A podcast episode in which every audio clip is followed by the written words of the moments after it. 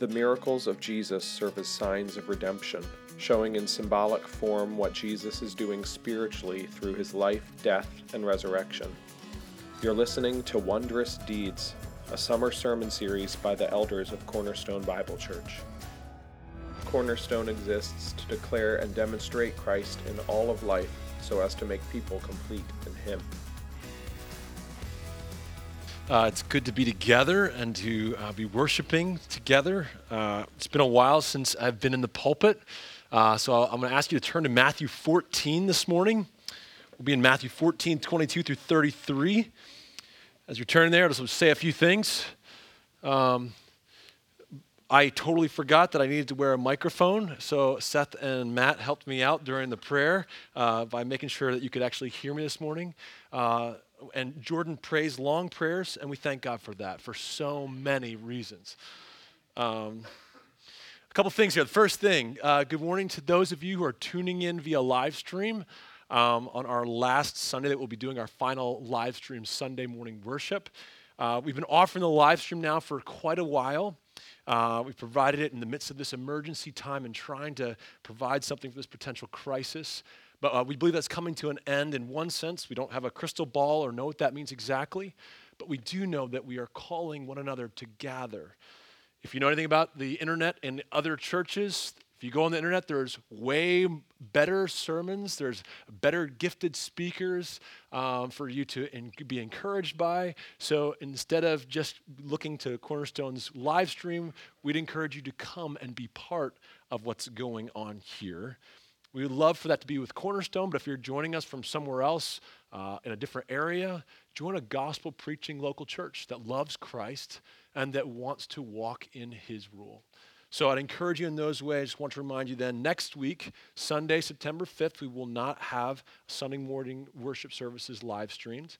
Uh, of course, if you have any questions about that, we still have the sermons that will go online uh, on our website and our podcast. If you have any questions about that, please come talk to me or one of the elders, Jordan, Nathan, or John. I'd be happy to talk. Second thing, thank you to the five different men who have preached the last five weeks. Do you realize what that means? You have five other guys at least, and there's more, I will tell you that. There's at least five other men can, who can ably handle the Word of God and preach to us. This is a good gift. I don't know that we recognize the, the, the wealth of Bible teaching and ability that God has given to our congregation. And I'm thankful for that, both for, for you and for sitting under the word, but then also giving me a break to study some other things, work on a few other things. So this is good to sit like that together. So thank you, men, for preaching to us and feeding us that way. Third, Next week, we will begin a new sermon series in the book of Ecclesiastes. Um, so that will start next week. I'm excited to kind of give us an introduction to Ecclesiastes and wisdom literature.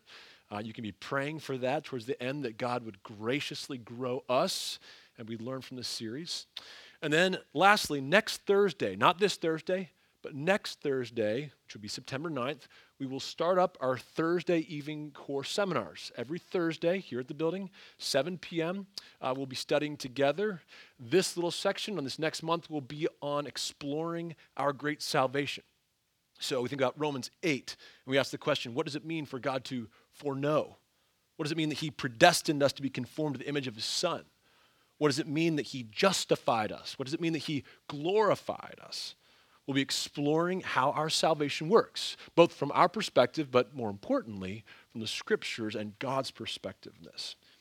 So that's just kind of a little bit of an understanding and getting us going here. But let's get to the text together. I want you to look at Matthew 14. We're going to read verses 22 through 33 together. This is God's word. Immediately, he made the disciples get into the boat and go before him to the other side while he dismissed the crowds. And after he had dismissed the crowds, he went up on the mountain by himself to pray. When evening came, he was there alone. But the boat by this time was a long way away, away from the land, beaten by the waves, for the wind was against them. And in the fourth watch of the night, he came to them, walking on the sea. But when the disciples saw him walking on the sea, they were terrified and said, It is a ghost. And they cried out in fear. But immediately Jesus spoke to them, saying, Take heart, it is I. Do not be afraid. And Peter answered him, Lord, if it is you, command me to come to you on the water. He said, Come. So Peter got out of the boat and walked on the water and came to Jesus. But when he saw the wind, he was afraid. And beginning to sink, he cried out, Lord, save me.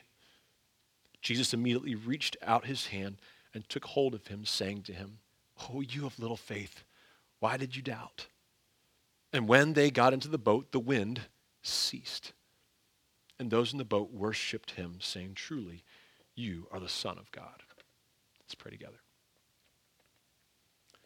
Lord, as we open your word together, please show us Jesus. Not the Jesus of mythology who somehow is so good back then and we wish we were around to eat the bread and fishes and watch him walk on water. But we know the Jesus Christ who showed up in flesh and gave himself for our redemption. We know the one who has left his spirit here to work in us. We know the one who empowers us to proclaim Jesus Christ to the nations. We thank you for your great love as we sang of this morning. We ask that you impress us in our hearts by your grace and power to, for you to receive glory. In Jesus' name we pray. Amen. Let me tell you the story about Jesus and Peter walking on the water. Now, most likely, most likely, all of you have heard this story or read this story at some point or another. We have it in Matthew 14, we also have it in Mark 6, and we also have it in John 6. All of them have the same sequence. We have the feeding of the 5,000 and then Jesus walking on the water. Uh, so the truth is, you probably already know this story. You probably you know, see memes about Jesus walking on the water, the things that he can do. You've probably at least been able to have some sort of conversation where people, if they know anything about Jesus, they can joke around that he can walk on water. So we, we know somewhat what's going on here. We kind of know.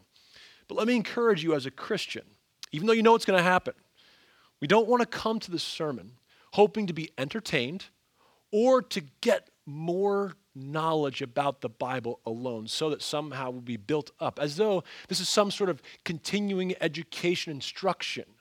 We do that for our work all the time, and it's right for us to know more about the Bible, but that is not the goal. It's not so that we'll have our heads stuffed with facts about the Bible. Many of us truly do know the Bible. We read it, we've heard it many times in our lives, we, we care about it, we want to grow in it. Uh, but I want to remind you that knowing the right things, but never allowing those things to change our hearts, will really only lead to pride and truly discontentment. Paul says, if you remember this, that knowledge puffs up, but that love builds up. In other words, what you learn about the Bible was never meant to make you more you know, impressive or somehow make you smarter alone. It was meant to bring you and me joy, to delight in our Creator, our Redeemer, the one who will reign and does reign. It's meant to stir our hearts, to love Him, and to shape us and to humble us so that we will live rightly as kingdom citizens. It's no accident then that Jesus' summary of the law and the prophets, you know this, is to love. Love God and to love others. So I encourage you, as we, before we start here, don't tune out because you already know this miracle. Again, I, I, realize that's true, but I want you to prepare, in a sense, to be delighted by seeing Jesus and asking God that He would stir your own heart with love for Him and your happiness and joy to obey Him. In Matthew 14, we find Jesus and His disciples, seaside or lakeside we find him and his disciples running baskets of food up and down the grassy slopes and the shores of the Sea of Galilee. We know the story already. The disciples are busy serving, helping distribute all the portions of the bread and fish that came out of this very small meal that Jesus miraculously multiplied. The crowd then had been gathered actually to hear this preacher and to see his healing and perhaps even to be healed. They had heard of him, he had preached far and wide. His authority was different from the scribes. He was able to do things that no one else was do. And so far in the brief ministry here in Matthew, in the book of Matthew, he's preached the famous Sermon on the Mount. I mean, he's cleansed a leper, he's healed many who are sick, many who are sick. He's calmed this raging storm. He's cast out several demons. He's raised people from the dead. He's made blind people see. He's made mute people talk. I mean, the word is out. This guy is incredible. And people want to come see him. So a big crowd gathers, about 5,000 strong. That's men only, not talking about the men and uh, women and children. And supper's just about over. Everyone's received more than they can eat. They're very satisfied, the text says. And it's at this point that we start our story. Jesus brings his close followers together, his disciples, and he makes them get in the boat and go out onto the ocean or the sea to the other side, it says. Verse 22 Immediately he made the disciples get into the boat and go before him to the other side while he dismissed the crowds. Now, we don't exactly know why he did it exactly like this. We, we would probably think that he would get in the boat with them. That would make sense. Um, but he doesn't do that. And the disciples, you would think maybe, if we were thinking in that vein, would react, like make a big fuss about this, but they don't. This is somewhat normal, and they understand what he's doing. I think Jesus does this because he's trying to break up this gathering in a peaceful and appropriate way in, Matthew, uh, in John 6, which is kind of a sister passage here, it tells us that the crowd was ready to take Jesus and force him to be king because he was doing so many things that this military Messiah that they were looking for was able to do, hoping that he'd pan out to be the one that they'd all hoped for to overcome the Romans. That's not quite right, though. It wasn't Jesus' agenda to do what they thought he should do. He had something more important more eternal to do than overcome the Romans at this present point. So instead, he gets the ball rolling by sending his disciples out peacefully and almost as an example for the rest of the crowd to follow. And as they go out, he dismisses the crowd and sends them to their homes and towns and back to where they belong. Now, I realize that this is a small point, but I want us to notice what Jesus is doing, the type of leadership he has. He's a servant, he doesn't look for glory for himself but is ready to say, You guys go ahead. I'm going to dismiss this crowd peacefully. I'm not going to do all that they want me to do. Let's just think about it. They could, he could get all the glory he wants to at this moment, but instead sends them off, serves well, and makes sure that his disciples take this way that he had planned. I just ask us do we serve in that way? In humility? When opportunities arise where people would look to us and we would get the praise and the glory, is it, is it our regular response to say, I want to act in humility and serve, not get all the glory for me, me, me? Even for the beginning parts of this story, we're watching Jesus, who's a humble servant and master. So Jesus, having finally dismissed everyone and not seeing the float, you know, the, the disciples floating offshore closely or anything like that, he turns up the hill and he walks into the mountains to pray. Verse 23 And after he had dismissed the crowds, he went up on the mountain by himself to pray. When evening came, he was there alone. If you look back at Matthew 14, 13, kind of the beginning of this chapter here, you'll see that Jesus actually came out here for this reason. Originally, he was here for solitude, to be by himself, to be with God. But the crowds followed him. And because he was compassionate and loving and a, and a, servant. He healed their sick and loved them. And then to top it all off, he goes and gets them dinner and miraculously provides for all these people. By this point, I mean, just really think about Jesus' day. Can you imagine breaking bread for 15,000 people? I mean, that's roughly probably about what we're talking about here. If there was one woman and one child, roughly per man that's there. Can you imagine breaking that amount of bread? He's probably physically exhausted by this time. And we see him here go off into solitude. He's had a really long day. After dinner time now, the crowds get sent home, and he finds finally the opportunity that he has been looking for time for him to get alone with his father. Notice what's happening here. Jesus, our perfect example, doesn't plop on the couch and relax after a long day. Instead, we watch him get alone with God and pray. So the service had asked, uh, what, what, how do you get refreshed? What do you feel like at the end of a long day? What does it look like for you when you, when you, when you need rest? And we know that God commands rest, by the way. He shows us that this is right. But Jesus prioritizes proper rest, that which will refuel him and give him the ability to walk according to God's word. He prioritizes time with God. I don't care how busy and how uh, tired you are, you should rest, but you are not too tired to pray and know God. Jesus, our most perfect and beautiful example, who is differently with God now, as he has now come to earth. He's not in the same presence as he was once was with the Father. He shows us the way to know and love and fellowship with God. Guys, it's through prayer. It's through getting alone from the away from the distractions and, and others, all non, constant, non-stop stuff going on. And he fellowships, fellowships with his God, with his Father in prayer. So let me ask you, how do you get refreshed? How do you deal with the thousands of big and small decisions that you have to make daily? How do you handle the stress and anxiety? Maybe it's alone time with a book or with social media or news scrolling through and finding out what's going on. Maybe you turn to food.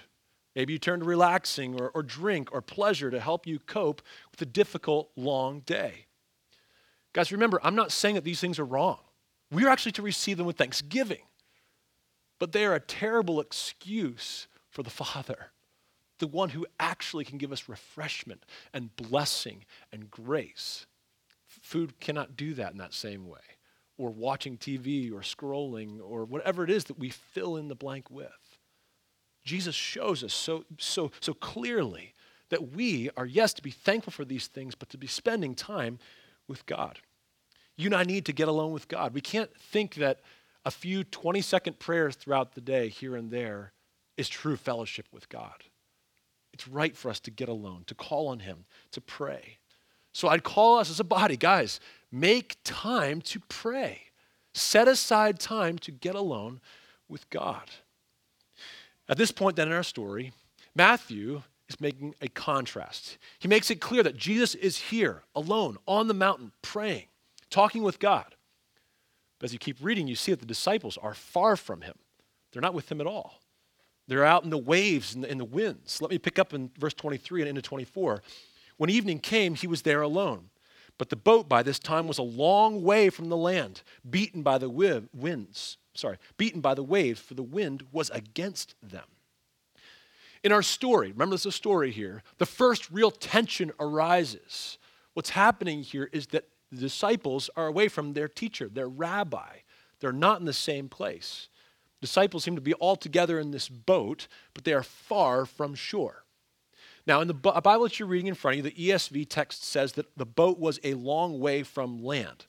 And that's a fine way to say it but the actual wording in Greek says that they were many stadia out to sea. Now, we don't use the word stadia very often. It's a unit of measurement, it's roughly 607 feet long. So you understand that we're talking roughly about two football fields long.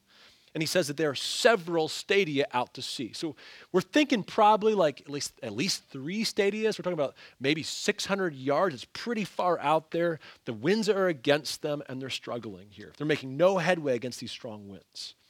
The disciples are distressed and struggling by themselves in the midst of this storm again. If you hear a few weeks ago, Jordan started out in Matthew 8, where they are with Jesus in the boat in the midst of a storm. But this time, Jesus isn't in the boat with them, they're alone.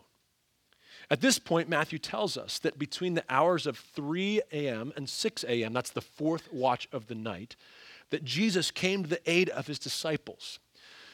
But he didn't throw them a long rope. He didn't uh, do something from shore. He, he didn't swim out to them. He didn't get another boat to get out there. Verse 25 says, And in the fourth watch of the night, he came to them walking on the sea.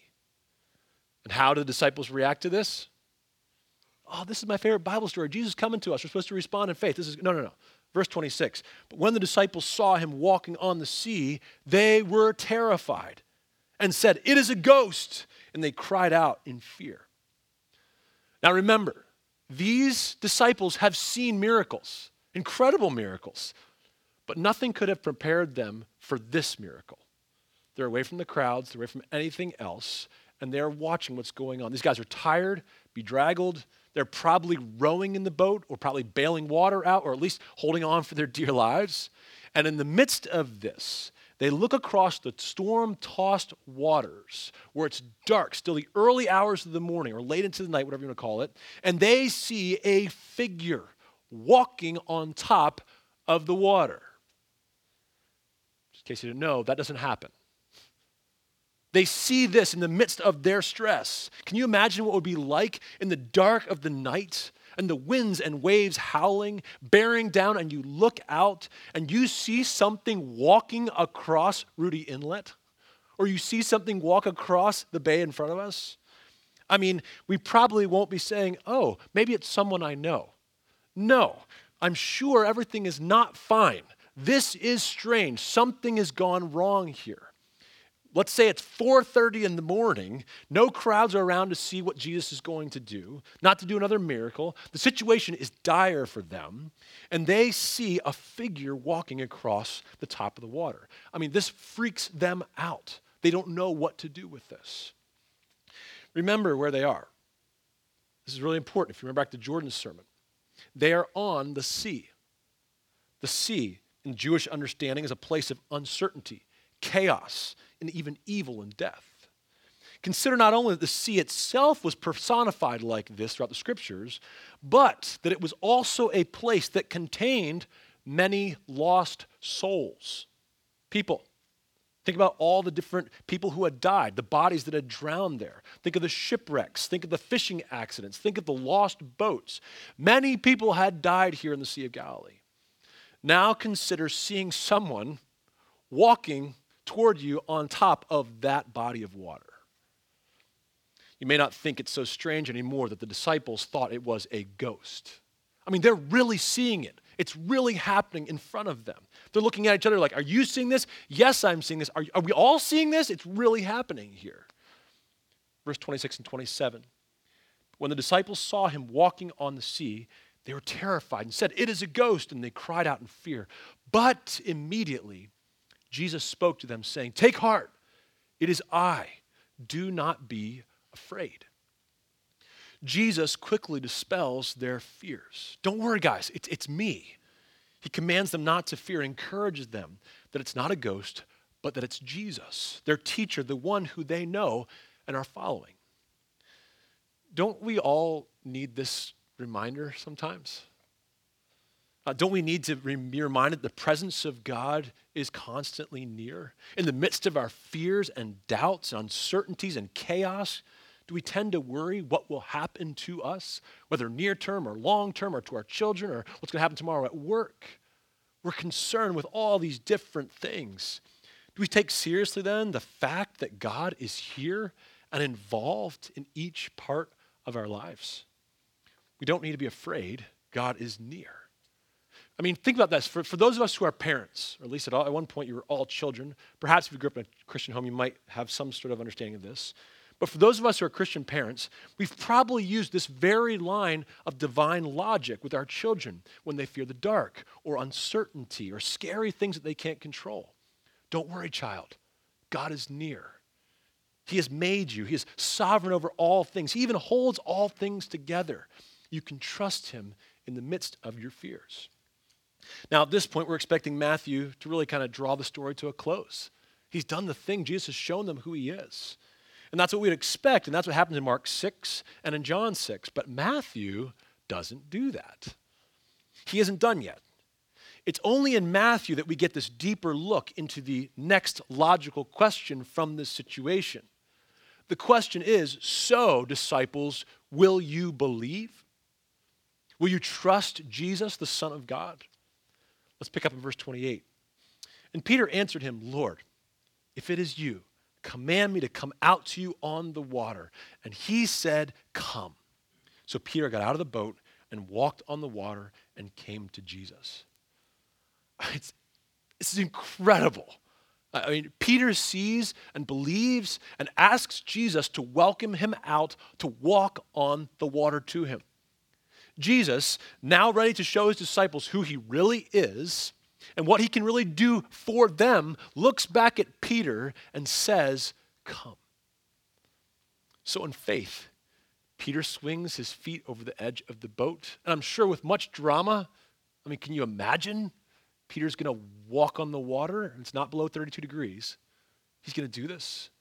He puts his first foot out and steps, and his second, and his third. Peter, the regular old fisherman, is walking on the water. I mean, it's one thing to see Jesus, the guy who's done all these miracles, walk on water, but now to see Peter, also this regular, normal guy, say, Welcome me out. And Jesus says, Come. And he walks on the water toward Jesus. The text says Peter got out of the boat and walked on the water and came to Jesus. Let me stop for a moment. Is this, is this your God?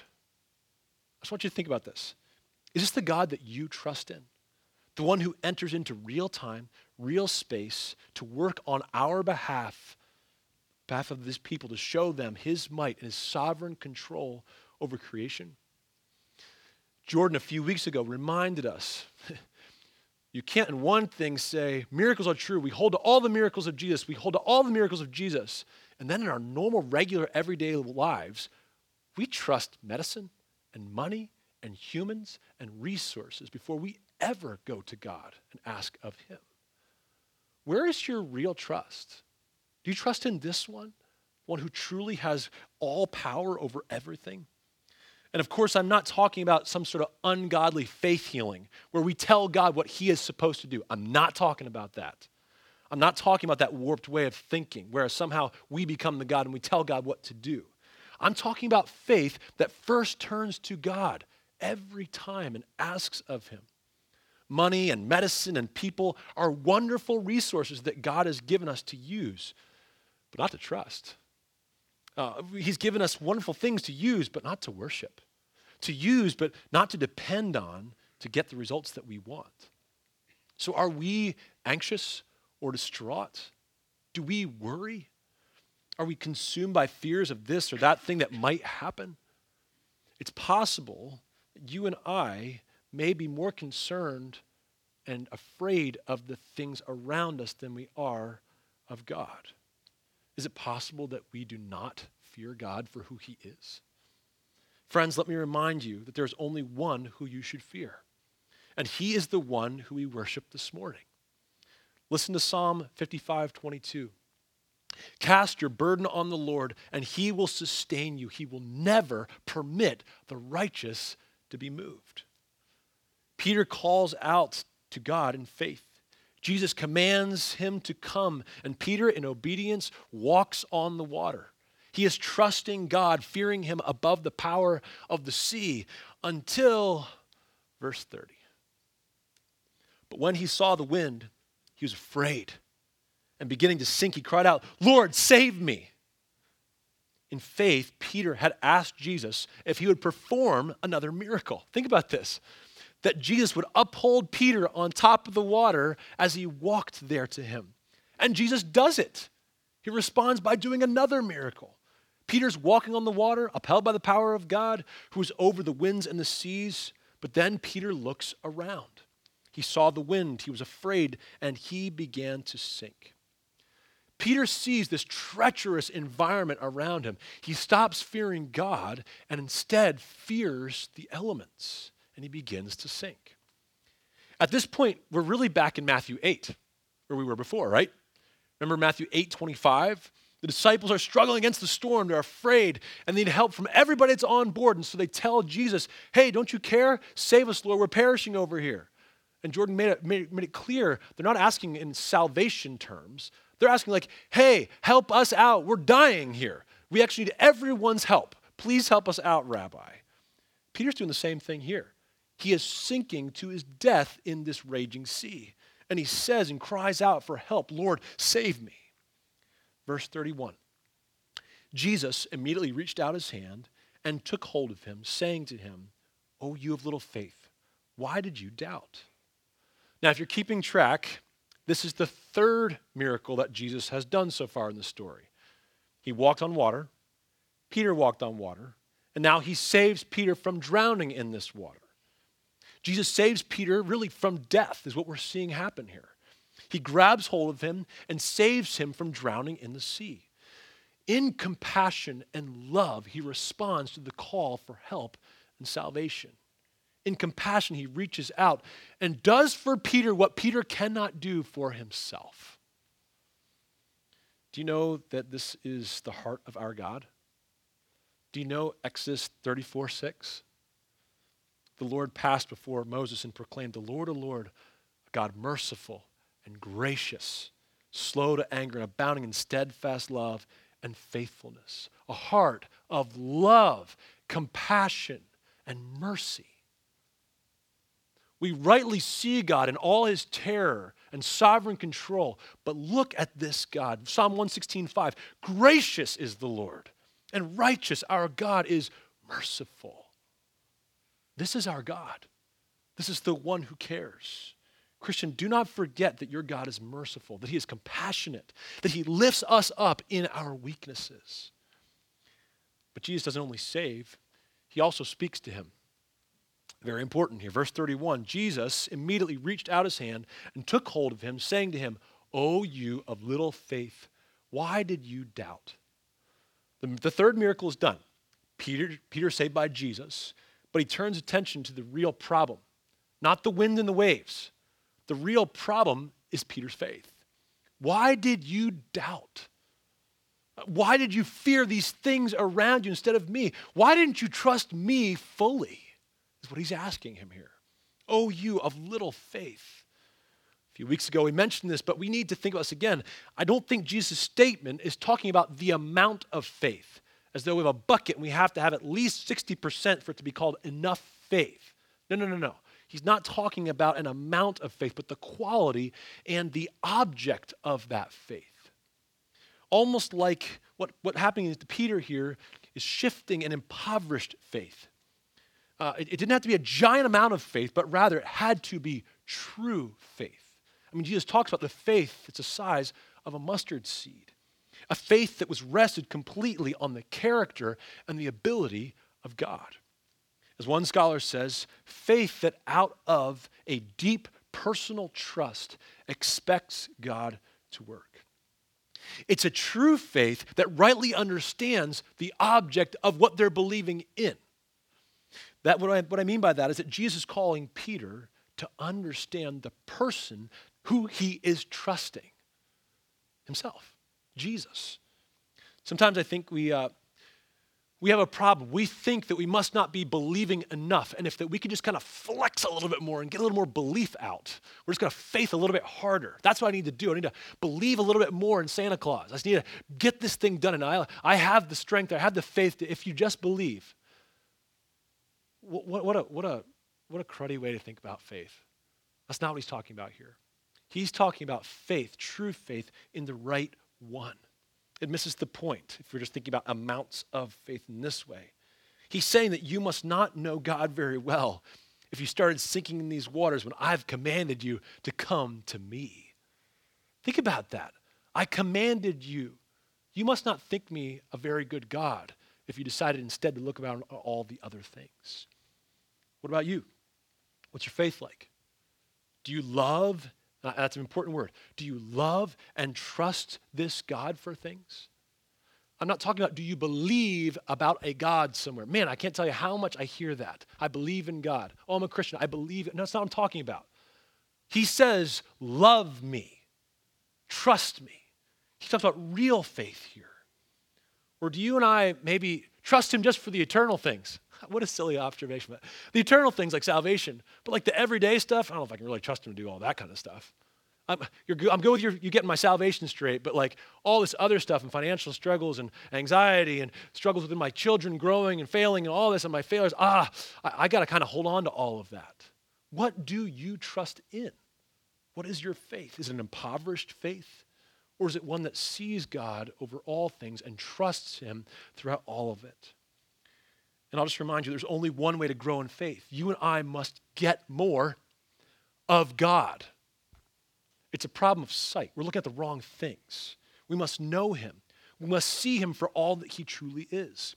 We need to hear this passage this morning and a thousand other passages that proclaim the bigness and kindness of our God. So, what do you do? I mean, it's, it's very simple, guys. Get God's ear, prayer. Get God's word, the Bible and get with God's people. and you experience what He's called us to do and to be. The normal means of grace that He's called us to, opening His Word and listening to Him so that we would know Him, worshiping together, calling one another to those things, calling on God in prayer, and asking Him to change and actually to increase our faith. In other words, pursue God using the means of grace that He's already given us. Jesus has saved Peter and has used the situation to teach the disciples what it looks like for a Christian to obey God. Now, the last two verses of the story help us see that the disciples are starting to get it. We're in Matthew 14 by now, right? They've been going along for a while now with Jesus, but we're seeing that they're starting to get it. They're listening. They've changed since what happened in Matthew 8 in the boat. Listen to verse 32 and 33. When they got in the boat, the wind ceased. And those in the boat worshiped him, saying, Truly, you are the Son of God. The disciples had just watched Jesus walk on water, watched Peter walk on water, watched Jesus save Peter from drowning out of there. And then as they climb into the boat, the wind ceases. And they respond the right way. Not like they did back in Matthew 8 when they said, What sort of man is this? No, this time they get it right. And Matthew says that they worshiped and said, Truly, you are the Son of God. Now, to us reading this today, we don't think twice about this little statement, but you guys have to remember, we have to remember, they don't have a section in their systematic theology called Christology. Uh, Jesus of Nazareth and talking about him and how his divinity and his, his humanity work together. They don't have that. All they know is that the Messiah is coming one day. And now they're seeing this man and they don't know what it's even going to be like. And so they're willing, though, to say, we don't have words or definitions or categories for this guy. He must be the Son of God. This is an enormous statement by them. And it shows us, and as Matthew says, that they were worshiping him for who he was. These men confess that Jesus is the Son of God. I'll ask you this then How do you respond when you see Jesus for who he truly is? How have you responded these past three weeks when the elders have been preaching about the miracles of Jesus, when we see him for who he truly is? What does it do to your faith when you come to understand that the mighty Jesus of Nazareth is your king if you trust him? Is this in this circumstance the disciples got it right? They worshiped. They proclaimed that Jesus was the Son of God. And I just want to take a look a little bit aside here. Isn't it amazing that worship isn't something that comes from getting hyped up and getting all the right surrounding context so that we feel worship? Instead, true worship comes from seeing God for who he is and responding in faith. That's the interesting irony, I think, here. Peter and the rest of the disciples get admonished for their little faith over and over again in the book of Matthew in 630 and 826 here in chapter 14, again in 1720. And yet, their response here, along with everybody else in the boat, is to believe and worship. The disciples aren't fully there yet, but they are growing. They are learning, they are believing. And it certainly seems as though they're on this journey that God is growing them in faith. And here, Matthew again explains this proclamation as worship. We're on the same journey. I recognize that perhaps we say, I'm saved, and as those we, we're done, we've got our card to get into heaven, we're good to go. But recognize that we also daily grow. Week after week, we learn who our Savior is and grow to trust Him and grow to live by faith on this journey as we know and trust Him. Uh, let our response then be the same one as the disciples, right? Worship, proclaiming and saying, You are the Son of God. So, after working through this whole story now, what are we supposed to learn? And there's been a lot of different little lessons along the way, things that we picked up. But let me give you a few things to think about when considering this miracle. I think that we need to see this through what Jesus, I'm sorry, I think we need to see that through this miracle, Jesus is proving that he is the Lord, that he is God. He's proving his divinity for them. He's showing the disciples that he's not just a rabbi, he's not just a prophet, he's not just a healer, he is the answer to the, all of their problems, that he is God. He's the faithful one that God said, Your reward is me. First, Jesus walks in the water. Remember this? this is full of symbolism. Think about God over creation, but more importantly, about God over the instrument and uncertainty of uncertainty, chaos, and destruction, this sea. I mean, this passage says lots of stuff. Let me just give you a couple things. I'm going to give you three passages. Jordan read one of them this morning Job 9 8. Who alone stretched out the heavens and trampled the waves of the sea. Who does that? Oh, God does. That's what Job tells us. Psalm 77 19. Your way was through the sea, your path through the great waters, yet your footprints were unseen. Who does that? Oh, he's talking about God again. Isaiah 43 16. Thus says the Lord, who makes a way in the sea, a path in the mighty waters. Do you see what Jesus is doing as he makes a path in the waters and walks across the top of the sea? He is showing by his very action that he is God. There's no mistake here. Jesus showing the disciples that he is their God. But there's more. I love this. Notice how Jesus responds to the disciples' fear. Listen to his words. All the gospel writers actually say this. They report Jesus' response in the same way, but Matthew makes it so clear that what he's doing by rhythm and balance, this is exactly the answer that they need. Let me explain what I mean by that. Look at verse 26 together. I want you to notice a formula here. This is, gets a little geeky here for a minute, but just stick with me. You're going to see this. It's pretty simple. It's kind of like we have like a fear sandwich. Walk with me. First, they're terrified. Look at this. You see it in verse 26. They're terrified. Second, they said, It is a ghost. Third, they cried out in fear. Terrified, it's a ghost, fear. Got it? Now go on. Look at uh, what Jesus responds in verse 27. But immediately Jesus spoke to them, saying, Take heart, it is I. Do not be afraid. What's the heart of their fear in this short paragraph? Well, it's, it's this ghost figure that they're seeing. They don't know what it is. They're concerned about the identity of whatever it is walking across this water. It may bring them harm, or maybe it would bring them down into the depths of the sea and kill them. They don't know. Disciples respond in fear, but they respond with a formula to which Jesus responds with his own formula, matching them perfectly and making sure that they get it. Jesus says, first, take heart. It is I. And third, do not be afraid. I don't think this formula is an accident. The disciples believe that this is a ghost, so they're afraid. Jesus says, It is I, so don't be afraid. The identity of the ghost scares the disciples, the identity of Jesus dispels their fears. But that's not all, there's even more here. What is so cool about this section is that you and I have read the rest of the Bible. And we know what's going on in the past as well. We know that Jesus is not just another rabbi or prophet. And therefore, when Jesus says, It is I, he isn't simply saying, Don't worry, guys, it's just me. Now, he is saying that, but you may not know or pick up the nuance until you hear the phrase in Greek. Now, I know you don't know Greek. It's ego eimi, I, and then the word to be. I am. Now, does that, that, that, that make you think of anything? I am is how he responds in this situation. Do not fear. I am. Don't be afraid. Think back with me, if you will, in Exodus 3:14.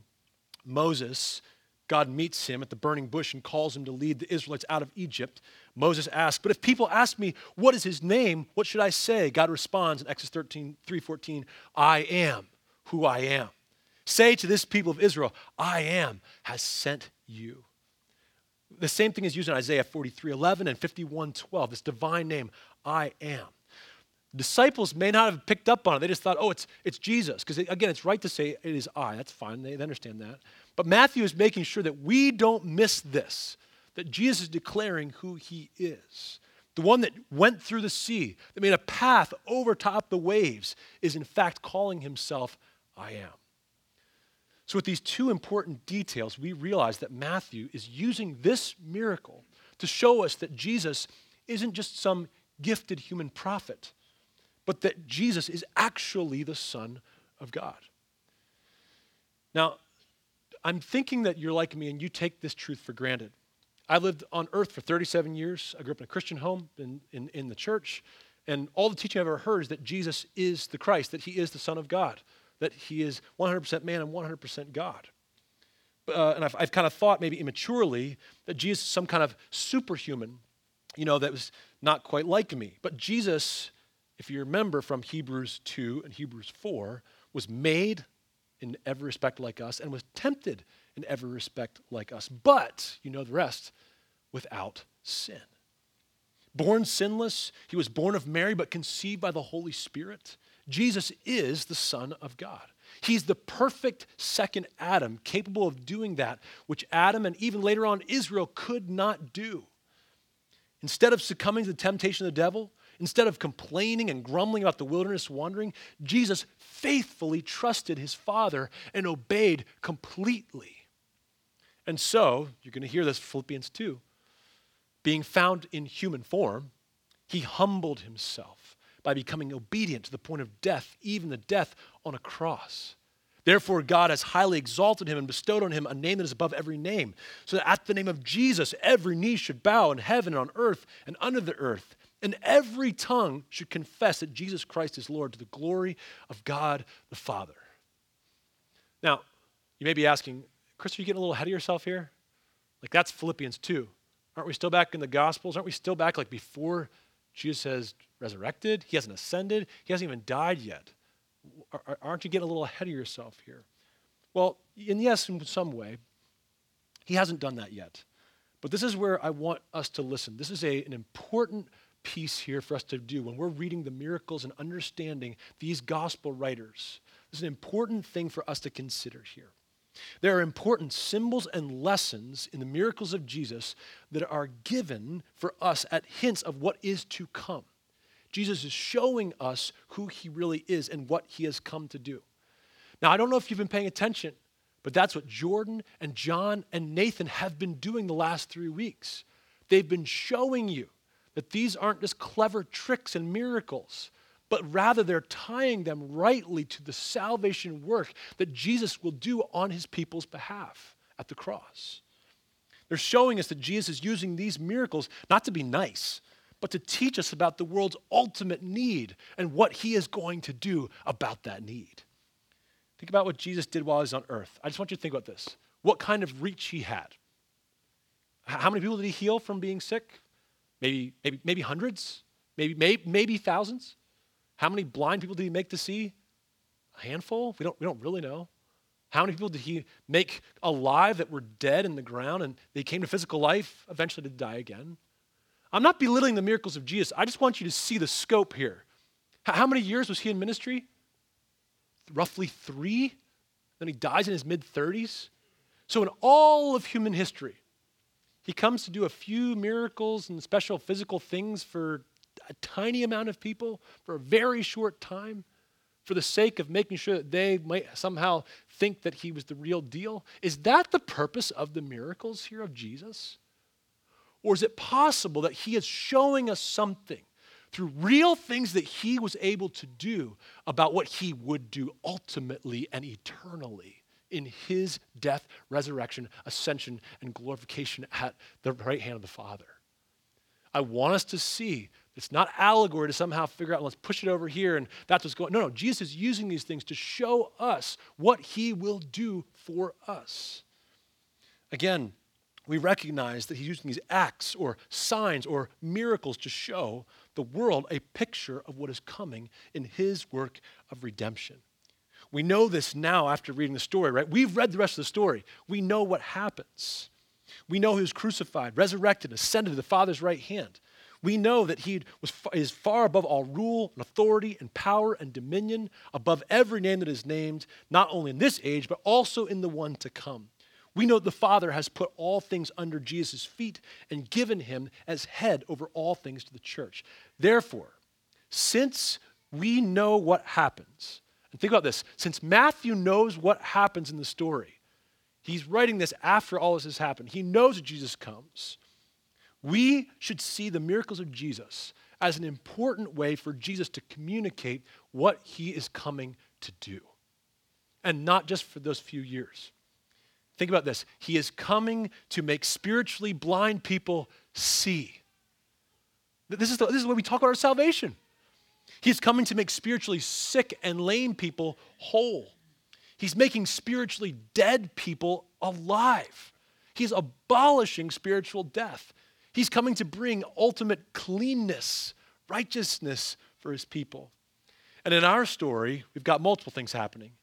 He comes as one who's victorious over chaos, uncertainty, evil, and death. He walks on the sea.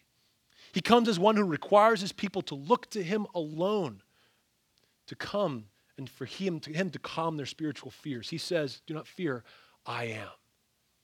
And then lastly, he comes as one who lifts up or saves those who call on him in faith for help. Remember, Peter says, Lord, save me. Even Peter's faith alone can't do it. Peter trusts God to do what only God can do save sinners. And by the way, that last piece isn't a new theme. Psalm 18:16 says, He sent from on high, He took me, He drew me out of many waters. Psalm 144 7, stretch out your hand from on high, rescue me and deliver me from the many waters. We know that this is true of God throughout history. He saves his people. But in this miracle, Jesus shows us that it will be his miraculous work that will ultimately save sinners through faith in him and his atoning work on the cross. And so, we end this sermon having seen Jesus from the viewpoint of this miracle, having been delighted then to know and to trust and to love him for who he says he is knowing that we have been encouraged by what we see in these regular miracles, but knowing there's something far more miraculous that He does at the cross, atoning for our sin and rescuing us. May we then trust the one who has power over chaos, uncertainty, and evil. May we trust the one who calms our fears. And may we trust the one who saves us from eternal death. Let's pray together. Dear Lord, Oh, you are our God. You are the Son of God. I pray, God, that you would make my heart not have those be empty words. Lord, please increase our faith together. Would we see you for who you are? Would we trust then in, in, in all that comes to us, our fears, our struggles, our, in a sense, storms. We'd remember those storms cannot ultimately crush us, even if they do in our physical lives. May we trust the one who has redeemed us, who has saved us by his great love, who has power over uncertainty and evil, who calms our fears, and ultimately saves us from eternal damnation. We thank you, Lord. May we live if thanksgiving these lives that you've given to us and use them for your glory. In Jesus' name we pray. Thank you for listening to this podcast. For further sermons and more information on Cornerstone Bible Church, please visit cbcvirginia.com.